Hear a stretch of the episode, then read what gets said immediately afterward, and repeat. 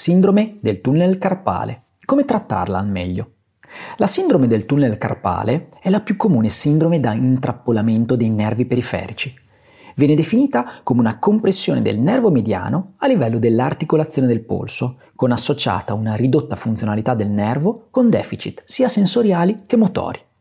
Possiamo distinguerla in acuta o cronica, a seconda della presentazione temporale, se maggiore o minore di tre mesi. È molto comune trovare pazienti che si presentano con la sindrome del tunnel carpale cronicizzata. Allo stesso modo, dobbiamo ricordare che la sindrome del tunnel carpale è il disturbo muscoloscheletrico degli arti superiori più costoso negli Stati Uniti, tanto che i costi superano i 2 miliardi di dollari all'anno.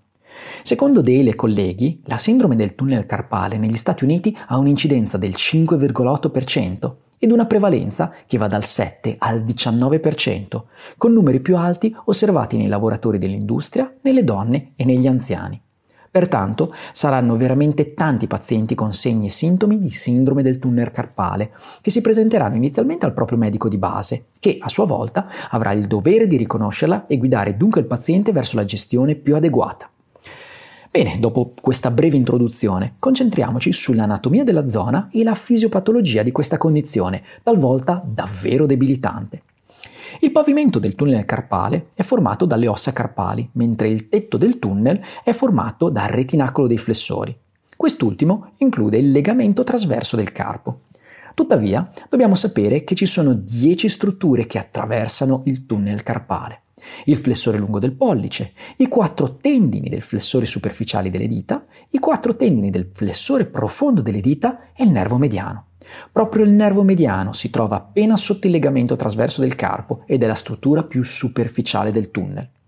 Il suo ramo motorio va ad innervare i muscoli della muscolatura tenar, ovvero l'abduttore del pollice e il flessore breve del pollice e l'opponente del pollice. Successivamente il nervo mediano continua attraverso il tunnel carpale nel palmo, dove si divide in nervi digitali che forniscono sensazioni al pollice, all'indice, al medio e alla metà radiale dell'anulare. Detto questo, sarà fondamentale tenerlo in considerazione, soprattutto durante la fase anamnestica di valutazione ed esame oggettivo. Sappiate che la pressione nel tunnel carpale di un individuo sano varia da 2,5 a 13 mm di mercurio una diminuzione dell'area della sezione trasversale del tunnel può portare a un'elevazione della pressione che diventa critica oltre i 20-30 mm di mercurio. A questo punto il flusso sanguigno epineurale e il flusso assoplasmatico sono ostacolati e di conseguenza possono verificarsi disfunzioni nervose, edema e aderenze. Quindi un restringimento del tunnel potrebbe portare ad una sofferenza del nervo stesso e dare al paziente dei sintomi caratteristici. Beh, quali sono questi sintomi? I sintomi più comuni nella sindrome del tunnel carpale sono intorpidimento, dolore o parestesia nel pollice, nell'indice, nel centro e nella metà radiale dell'anulare. Il tutto peggiora durante la notte. Inoltre, la flessione e l'estensione del polso aumentano la pressione del canale carpale, aumentando di conseguenza i sintomi. Quindi, durante la notte, se capita che il paziente si addormenti mantenendo una leggera flessione di polso, potrebbe aumentare drasticamente i sintomi, con sensazioni di bruciore e di intorpidimento della mano. Nelle fasi più avanzate o croniche, i pazienti possono presentare atrofia dei muscoli dell'eminenza tenar e, in modo variabile, diminuzione della forza di pizzicamento e di presa. Questo dovremmo chiederlo al paziente in prima seduta ti senti debole o con una forza minore rispetto all'altra mano? Quando ad esempio afferri il bicchiere oppure tieni una penna in mano? Beh, passiamo ora ad analizzare i fattori di rischio. Purtroppo la letteratura su questo fronte non è ancora molto chiara. Tuttavia, abbiamo alcuni fattori che vengono citati su quasi tutte le meta-analisi o revisioni scientifiche recenti. La maggior parte dei casi di sindrome del tunnel carpale, come detto, sono cronici e idiopatici. Tuttavia sono stati identificati diversi fattori di rischio. Questi includono sesso femminile, un aumento dell'età, anche se sembrerebbe colpire maggiormente nell'età compresa fra i 45 e i 54 anni, obesità, malattie della tiroide, diabete, gravidanza, insufficienza renale, alcolismo, amiloidosi primaria e tossicità da farmaci. Meno comunemente, invece, possiamo avere come fattore di rischio delle lesioni che ricorrono all'interno del tunnel carpale e che possono portare alla compressione del nervo mediano. Sto parlando ad esempio di un'infezione, una cisti gangliare, un tumore o un tessuto cicatriziale generico. Anche l'artrite reumatoide è un fattore di rischio, in quanto può portare ad un aumento della pressione del tunnel, secondario alla formazione del pannus o sinovite. Un altro fattore di rischio sembra essere anche l'occupazione e la mansione lavorativa svolta. La sindrome è comune infatti negli adulti in età lavorativa. La letteratura mostra un'associazione tra sindrome del tunnel carpale e l'uso di strumenti vibratori o movimenti ripetitivi del polso in estrema flesso-estensione. Un'altra tipologia di attività che spesso i pazienti associano con insorgenza o comunque l'aumento dei sintomi è il prolungato utilizzo del mouse o della tastiera. Tuttavia, ad oggi ancora non ci sono prove a sostegno di questa associazione. Thompson e colleghi nel 2008 hanno eseguito una revisione sistematica della letteratura e hanno concluso che non vi sono prove sufficienti che il lavoro al computer, cioè l'uso della tastiera del mouse, causi la sindrome del tunnel carpale. Inoltre hanno esaminato le diverse posizioni del polso e della mano nell'utilizzo del computer, ma hanno concluso che, nonostante la pressione all'interno del tunnel possa aumentare, non si riesca comunque a raggiungere una tale pressione potenzialmente dannosa. Quindi, per concludere, possiamo dire ai nostri pazienti che è molto improbabile che l'utilizzo del mouse e della tastiera sia responsabile dell'insorgenza della sindrome, ma è probabile che queste attività ripetute nel tempo possano sì aggravarne i sintomi.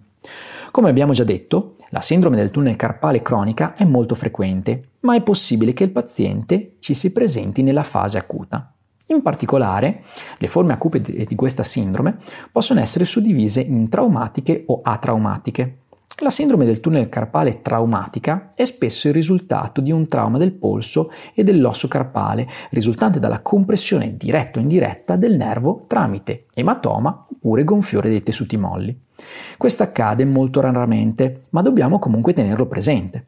Le cause atraumatiche non comuni di sindrome del tunnel carpale acuta comprendono invece quadri di artrite settica, pseudogotta, infezioni dei tessuti molli, tendinite calcificante, tumori oppure sinoviti. Ma ora andiamo a vedere nel dettaglio come si presenta un paziente con sindrome del tunnel carpale e capiamo bene quali saranno le domande che dovremmo porre.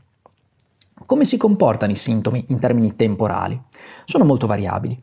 Solitamente i sintomi aumentano di notte o comunque sono peggiori nel primo risveglio. Riprendendo l'attività durante la giornata, i sintomi possono alleviarsi. Non è chiaro se la durata dei sintomi sia correlata alla quantità e alla gravità della lesione nervosa. La gravità della lesione dovrebbe essere più correlata all'esame fisico-neurologico piuttosto che dal concetto temporale. Qual è la localizzazione? Il paziente ha solitamente un'irradiazione lungo la distribuzione del nervo mediano. Quindi, se la localizzazione o l'irradiazione dei sintomi sono al di fuori di questa distribuzione, dovremo considerare un'altra ipotesi diagnostica. Come detto, saranno principalmente colpite le prime tre dita e a volte anche l'anulare con sintomi di formicolio, scosse o addormentamento. Questi saranno i sintomi sensitivi, mentre per quanto riguarda i sintomi motori, come detto, potrà esserci un deficit ed atrofia dei muscoli dell'eminenza tenar. Alcune attività dove è richiesta un'estensione o flessione completa del polso, come ad esempio guidare o tenere in mano il cellulare, possono incrementare i sintomi. Ma diciamo che questo è molto soggettivo, quindi saremo noi che indagheremo e chiederemo al paziente direttamente queste informazioni. Il paziente inoltre può presentare delle comorbidità che, come detto, possono avere delle responsabilità nell'insorgenza delle patologie nervose come obesità o diabete. Ora passiamo all'esame fisico, dove la prima cosa che andremo a fare sarà l'esame neurologico, ovvero la valutazione di forza e sensibilità. Durante l'esame sensoriale potremo trovare una sensibilità superficiale o profonda ridotta, dal primo al terzo dito. Lo stesso all'esame motorio, come già detto, potremmo ritrovare una debolezza nella presa e nell'abduzione del pollice. Proprio per questo alcuni pazienti ci riferiscono che negli ultimi tempi cadono involontariamente cose dalla mano quando le afferrano. Se l'esame neurologico mostra delle criticità importanti in termini di forza e sensibilità, sarà opportuno per il fisioterapista eseguire un referral verso lo specialista di riferimento, neurologo o neurochirurgo. Kaplan e colleghi avevano scoperto che ci sono cinque fattori importanti che determinano il successo o meno del trattamento non operatorio. Questi includono 1. età superiore a 50 anni. 2. Durata superiore a 10 anni del problema. 3. Parestesie costanti. 4. Tenosinovite stenosante dei flessori. 5. Test di Fallen positivo in meno di 30 secondi hanno concluso dicendo che la gestione conservativa ha successo fino all'83,3% nei pazienti che hanno due o meno fattori dei cinque appena elencati. Se sono presenti tre fattori, le percentuali di successo possono scendere al 7%. Se sono presenti 4 o 5 fattori, beh, la percentuale di successo va dallo 0 al 9%. Ora vediamo quali sono tutte le possibilità terapeutiche conservative che il fisioterapista ha a sua disposizione. Non possiamo avere una ricetta precisa, perché ovviamente ogni paziente ha le sue caratteristiche cliniche, ma ci sono dei concetti che sono generali e fondamentali per tutti. Iniziamo vedendo l'utilizzo di un tutore o uno splint. Sono spesso raccomandati per i pazienti che si presentano, soprattutto con sintomi lievi. Il polso del paziente viene immobilizzato in una stecca che lo mantiene in posizione neutra, alleggerendo la pressione a livello del tunnel. Quando si consiglia al paziente di indossare un tutore, si deve sottolineare che esso può alleviare alcuni sintomi, ma che comunque non sarà la cura definitiva. Il trattamento fisioterapico invece prevede mobilizzazioni neurodinamiche, il mantenimento dell'articolarità del polso, la mobilizzazione delle ossa carpali e il recupero della forza. Sarà opportuno per il fisioterapista educare il paziente sulle posizioni che alleviano i sintomi, cercando di mantenerle durante la giornata evitando le posizioni che peggiorano tali sintomi. Tuttavia, le probabilità di successo della fisioterapia non sono molto buone in letteratura. Sarà importante ad ogni seduta effettuare l'esame neurologico per valutare volta per volta la forza e la sensibilità, Saranno questi infatti i parametri che dovremo tenere sotto controllo. Una perdita improvvisa della forza o della sensibilità sarà un campanello d'allarme per effettuare un referral dallo specialista. Un'altra possibilità, ancora molto utilizzata, sono le iniezioni di corticosteroidi. Le iniezioni di corticosteroidi hanno una raccomandazione da lieve a moderata queste iniezioni hanno dimostrato di fornire un efficace sollievo dei sintomi, ma gli effetti sono generalmente temporanei e non di lunga durata. È stato anche riscontrato che le iniezioni sono più efficaci negli uomini e nei pazienti di età superiore ai 40 anni. Tuttavia, un aspetto positivo delle infiltrazioni, oltre ad alleggerire i sintomi, è quello di poter confermare la diagnosi. Raccomandiamo comunque di far eseguire queste iniezioni da un chirurgo ortopedico o da uno specialista che le esegue regolarmente, poiché iniezioni errate possono provocare sintomi concomitanti come danni ai nervi se le iniezioni vengono fatte accidentalmente a livello intraneurale. Qualora i sintomi dovessero persistere o aumentare drasticamente, riducendo l'attività funzionale del paziente, beh, in questo caso si intraprende l'intervento. L'operazione chirurgica prevede il rilascio del legamento trasverso del carpo longitudinalmente per alleviare la pressione all'interno del tunnel carpale e decomprimere il nervo mediano. Questo può essere fatto con un approccio aperto, un approccio mini aperto o per via endoscopica. È ancora in corso un dibattito sull'approccio ottimale. L'esperienza del chirurgo gioca spesso un ruolo fondamentale nella scelta della tecnica chirurgica. Per concludere, Diciamo che la sindrome del tunnel carpale è causata da un restringimento del tunnel carpale che provoca una compressione del nervo mediano. Riassumendo, i sintomi sono sia sensitivi che motori e si irradiano lungo l'area dermatomerica innervata. La diagnosi è spesso basata sulla storia clinica e l'esame oggettivo, ma il medico può decidere di utilizzare l'elettromiografia per valutare lo stato di conduzione nervosa. Il trattamento è in prima linea conservativo e fisioterapico, fatto di educazione del paziente, mobilizzazione del nervo, esercizi e mantenimento di una buona articolarità, anche se i livelli di efficacia sono ancora bassi. L'intervento chirurgico, che è l'ultima spiaggia, consiste nella decompressione del tunnel e del rilascio del nervo mediano. Se ti interessa approfondire l'argomento, su Streamer trovi riviste scientifiche e videocorsi dedicati al trattamento delle problematiche articolari, aggiornati sulla base delle ultime evidenze. Ti basta accedere a streamededu.com con le tue credenziali per scoprire un catalogo infinito di risorse dedicate alla fisioterapia. Ricordati, con Streamed formi il tuo futuro. Questo podcast è stato fatto in collaborazione col dottor Luca Marconi.